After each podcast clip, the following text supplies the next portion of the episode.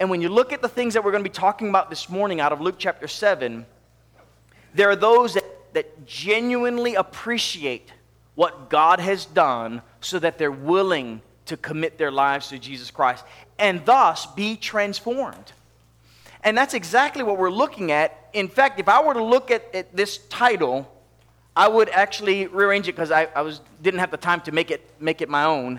Um, I would say this is the fragrance of forgiveness and gratefulness is that fragrance of, for, of forgiveness. That's what we're going to be looking at that can transform our lives. And I want to begin by, by looking at part of this passage going on past of what um, Grayson had read for us in Luke chapter 7. I want to pick up in verse 44 and focus in through verse 47. And notice that after giving the parable, and we're going to look at that parable in just a second, I want us to see how she reacted.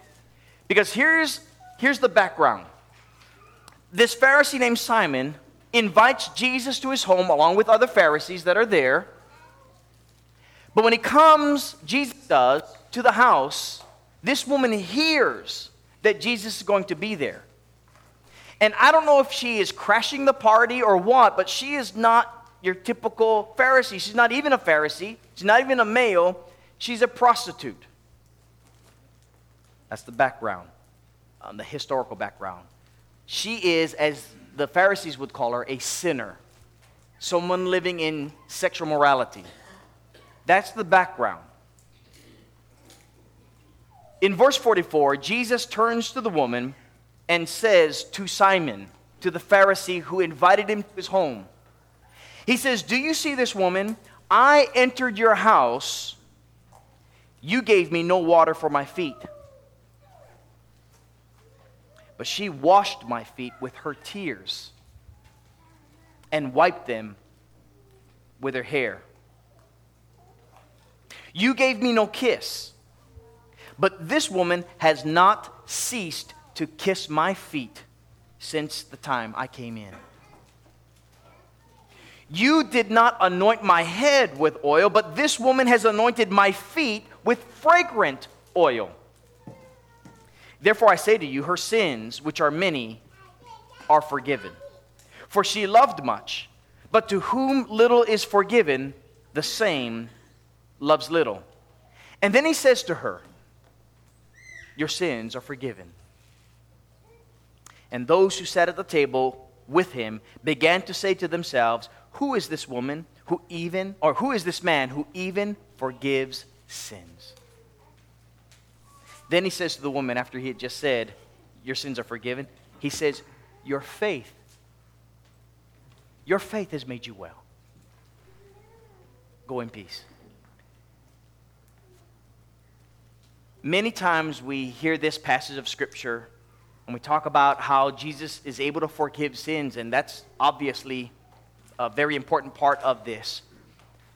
But this woman was doing these things before he said to her, your sins are forgiven.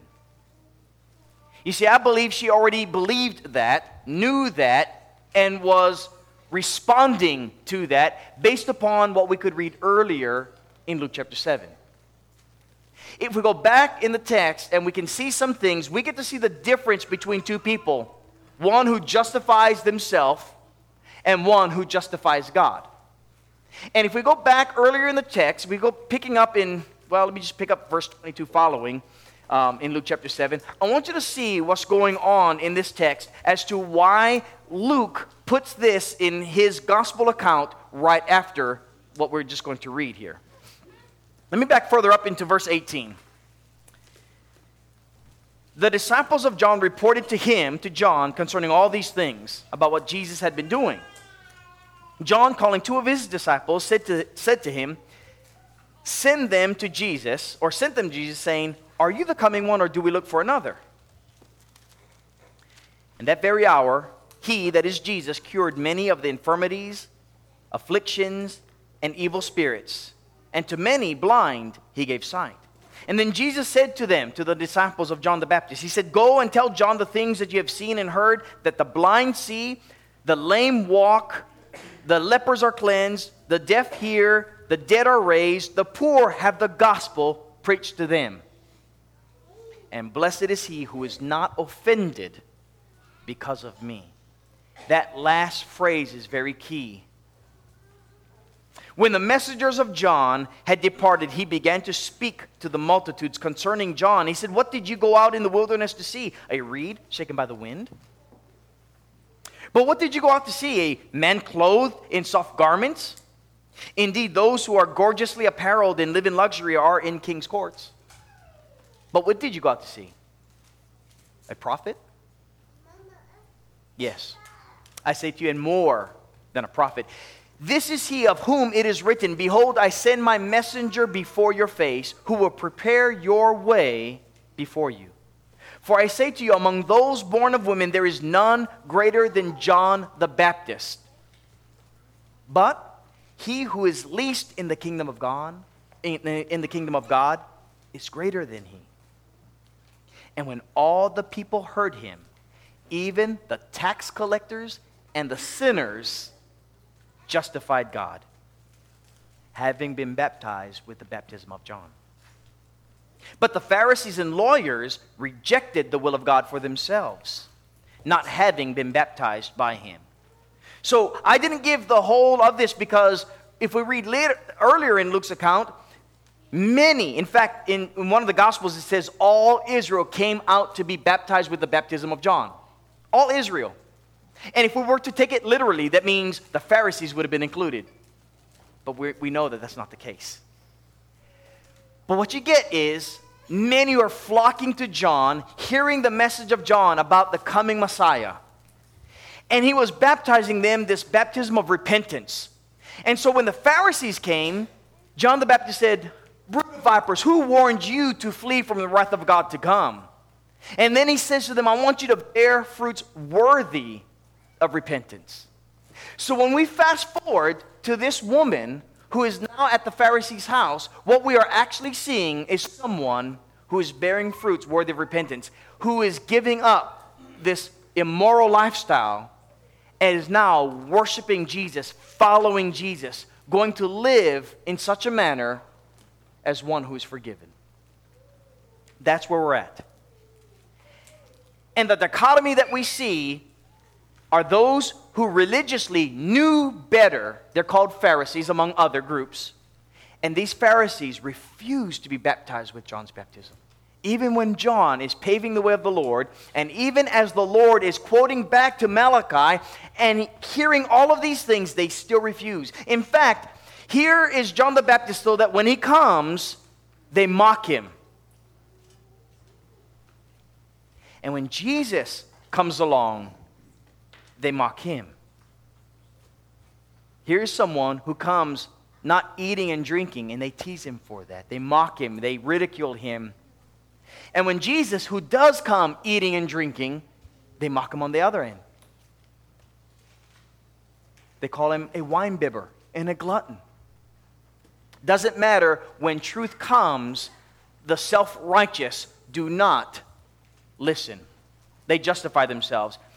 And it's hard to be grateful when that's the case. It's hard for you to have a fragrance, a lifestyle that exudes from you, a lifestyle of gratefulness when you're self righteous. That's a problem in the 21st century as it was in the, in the first. A big problem. Not only are you able to be grateful when you're self righteous, when there are those that are talking about repenting, because you're self righteous, you have no need to repent. And remember what Jesus said to another Pharisee? I did not come to heal those who are well, but I came to heal those who are sick. The great physician said, I have come for sinners, not for those who are righteous. And we, as Christians in the 21st century, we have the hindsight to read the rest of the New Testament, and we are told there is none righteous. We all fall short of God's glory. Every single one of us in this room. And so, to the one who is so morally upright, he is not superior to the one who is weak because of the flesh.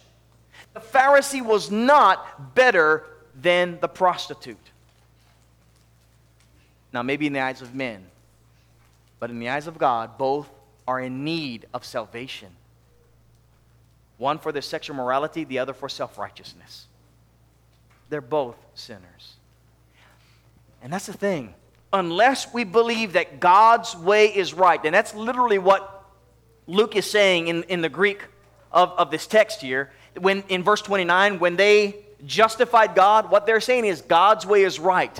And God's way is right was John saying, I want you to be baptized so that you have the remission of sins, the forgiveness of sins. This is a baptism of repentance. And so the tax collectors, the sinners, they're coming out, they're being baptized, while the ones who are self righteous saying, I don't need to. And there are many that are the same way today. Whether it's with baptism or anything where we do not have God's justification in mind, but our own justification. And so what we have then is the statement found in verse 35, where at the end of the statement that is given of this parable, he says, Wisdom's children is that which justifies her. I want to go back now and read that parable, and then we'll come to, to understand how this fragrance of forgiveness through our gratefulness is seen in the lives of those who are truly repentant. So I want to pick up. It says over here in verse 31 To what then shall I liken the men of this generation, and what, what are they like? And I believe he's talking about the Pharisees, by the way. These Pharisees are like children sitting in the marketplace and calling to one another, saying, We played the flute for you, and you did not dance. We mourned to you, and you did not weep. For John the Baptist came neither eating bread nor drinking wine, and he says he has a demon. So here they're ca- being called and they're not responding in like fashion. The prophets would call the people of God and the people of God would not respond in the right way. The same thing is true of the Pharisees. When John the Baptist is calling them to repent, they're not responding in contextual manner. For John the Baptist came neither eating bread nor drinking wine, and you say he has a demon. The Son of Man has come eating and drinking, and you say, Look, a glutton and a winebibber, a friend of tax collectors and sinners. But wisdom is justified by all her children. Then one of the Pharisees asked him to eat with him, and he went to the Pharisee's house, sat down to eat, and behold, a woman in the city who was a sinner, when she knew that Jesus sat at the table in the Pharisee's house, brought an alabaster flask of fragrant oil. Why would she do that? Why would she come to meet Jesus and bring this alabaster flask of oil? She stood at his feet behind him, weeping. And she began to wash his feet with her tears, wiped them with the hair of her head, kissed his feet, and anointed them with fragrant oil. And when the Pharisee who had invited Jesus saw this, he spoke within himself and said, This man, if he were a prophet, he would know who and what manner of woman this is who is touching him, for she is a sinner. You know, we're growing up and we're told not to have this relationship with these sinners, and here is our supposed Messiah, this man who people are claiming to be a prophet, and he is not only eating with sinners and tax collectors, he's letting this particular sinner do all these things to him. Doesn't he know? Because if he were a true prophet, he would. There's the difference. Do you suppose that while the Messiah came for that Pharisee, that he would recognize who he was because he was eloquent in understanding the Word of God? I mean, brethren, we've had Bible classes where we taught when you are five years old and you're a male, you go to school and you begin to learn the Torah. You start off with Genesis, Exodus, Leviticus, Numbers, Deuteronomy, and you have every word memorized from the age of five to the time you're age 10. These Pharisees, being strict in many aspects of the law of Moses, they would have had it memorized. And then you go further because the best of those students from age 10 up would, re, would memorize the entire of what we today call the Old Testament scriptures. They would know it inside and out. Left, they could quote it. And, brethren, I like to say there are many Christians that can quote a number of Bible passages. But it was not written on his heart. He might have memorized it, but he didn't have it dwelling within him in the manner that would have caused him to be grateful for the Messiah when he would come and the repentance he would need before the Messiah so he could follow him and not his own self righteous ways. That's the problem that is here. And the people that Jesus mentions, of whom Luke records specifically, are the sinners, are the tax collectors. Let me give you the 21st century equivalent are the kids we had camp with. Are the people that we go into the jails to speak to.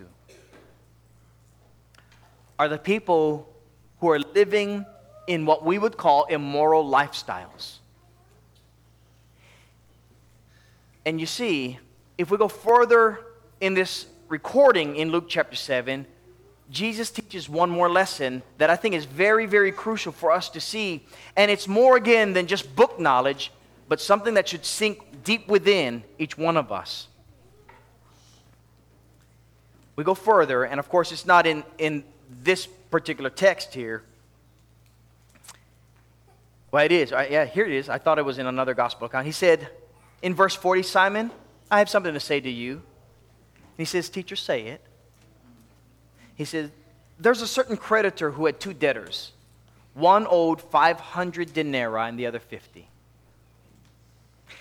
And when they had nothing with which to repay, he freely forgave them both. Tell me, therefore, which of them will love him more? Here's a debt that cannot be paid back 50 denarii, that's like less than two months of work. 50 denarii. This guy couldn't pay it back.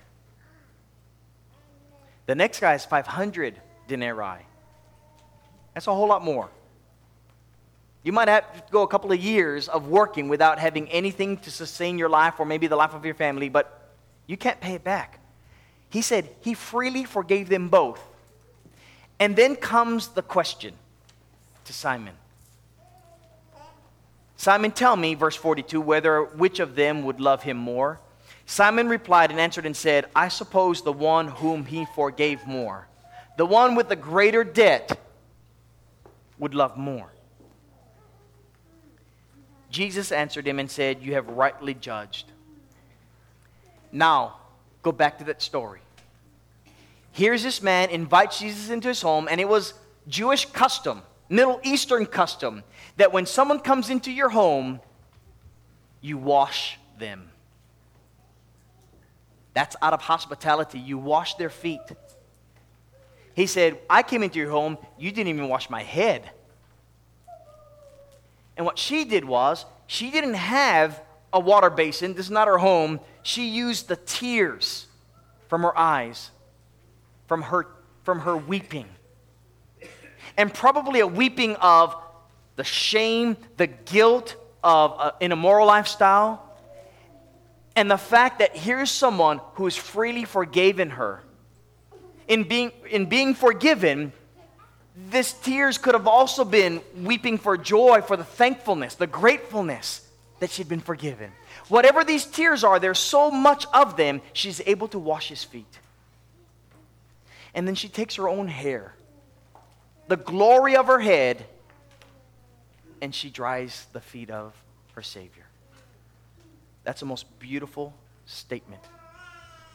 Not only does she do that, but the custom of the Jewish hospitality would also take the person who is your guest and you anoint them with oil. That was a way of cleaning them up. You know how we might brush our hair, get ready, the women put on your makeup? The anointing of the head with oil would clean them up. I'm looking at Grayson. Grayson would have that kind of where you slicked and, and there you go, you're cleaned up. Something like that, maybe a modern version of that. But that's what the host would do. She gets not just oil, but fragrant oil. And not her head, not his head, but his feet gets anointed. That's how high she views Jesus Christ. There's something about Jesus Christ that she had learned before this day, before that hour, that says she was forgiven. And she was bearing fruits worthy of repentance, and she was showing her adoration, her humility, and her servitude to the one who forgave her sins. And even if, if, if, it was not said specifically to her earlier, the fact that John the Baptist was, was preaching the way of repentance before the coming of the Messiah, she knew who he was, acknowledged who he was, and acknowledged God's justice through Jesus Christ. Brethren, that's the pure and simple gospel for us today. And we either acknowledge God's justice or our own. And either we bow down and we worship Him, and that worship exudes from us. It's like the one who sings and sings all to the glory of God. And to the one who does not have that sense of gratefulness, and we just, it just becomes a byword just to have words coming off our tongue. We sang that song, Hosanna.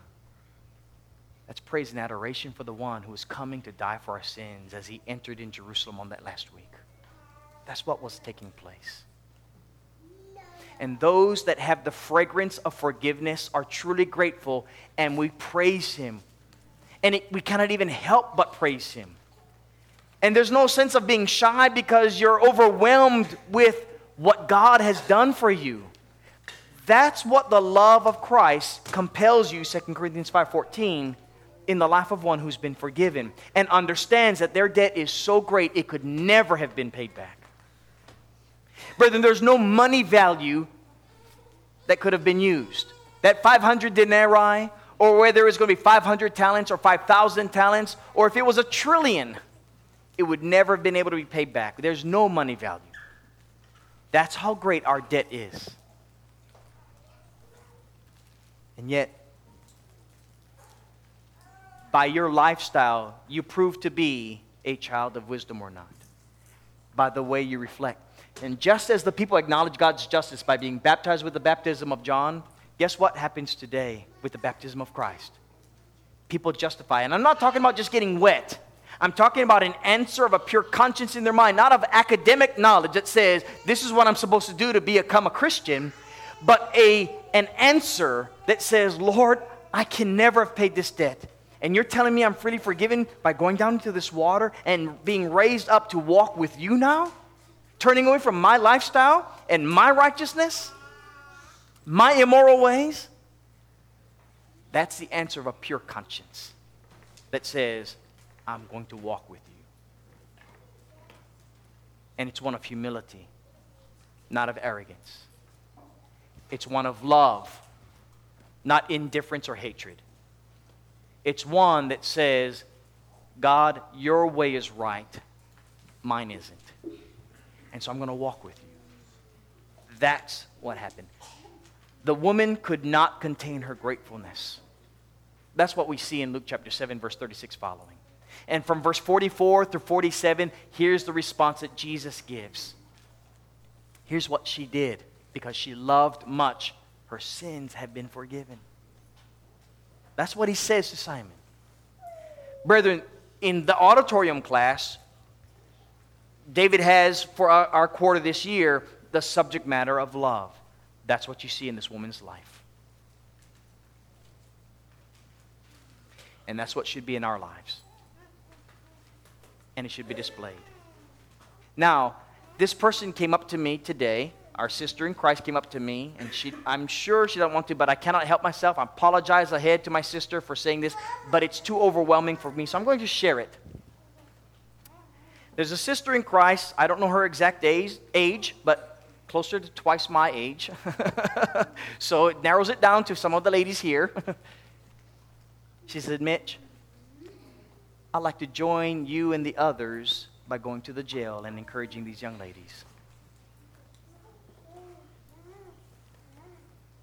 Beautiful. To share the good news with the young women, when some of them are not so young, that are at CDC in Davidson County. And I've made this very clear. Hopefully, maybe, maybe it's not enough, but if not, I want to make it even more clear. Just because you don't go to jail doesn't mean you're not serving the Lord. But it's always encouraging for me to hear that this is one of the ways you want to be involved. I just wanted to break down and cry, just kiss her on the neck. Because the fragrance of forgiveness compels us, the love of Christ compels us to share good news with people that need the forgiveness of their sins. They need to know Jesus came to die on the cross to freely forgive. That's why it's a gift. Brethren, whether, whether it's that or your neighbor in your subdivision, your co-worker at your workplace, whether it's your own family at home, wherever and whoever you can serve and minister, minister the love of Christ to, that's good enough. But it's going to show where your heart lies. And do you have that fragrance exuding from you? When we praise our God, when we pray to our God, when we study His Word, when we talk about Him, it should be nothing but adoration for Him and reverence for His Lordship. That's the fragrance that you exude because you've been forgiven. Now, if some of you are saying, well, that's just not me, and I've been a Christian for many years, repent. That's what this is for. this story is for the righteous, the self righteous to repent. So it's for, for Christians even who have obeyed the gospel. And for those that know that if you are washed in the blood of Jesus, that you're dying to yourself, that you can walk in newness of life, you can let everyone know that you acknowledge God's justice, that He freely forgave you of your sins. And now you can anoint Him with your life. That's the gospel message that is for you. And if you haven't been washed in the blood of Jesus, if you have not put on Christ in baptism, I urge you to acknowledge God's justice. Don't make up your own. Don't be like the Pharisee. Come to Him right now as together we stand and sing the song.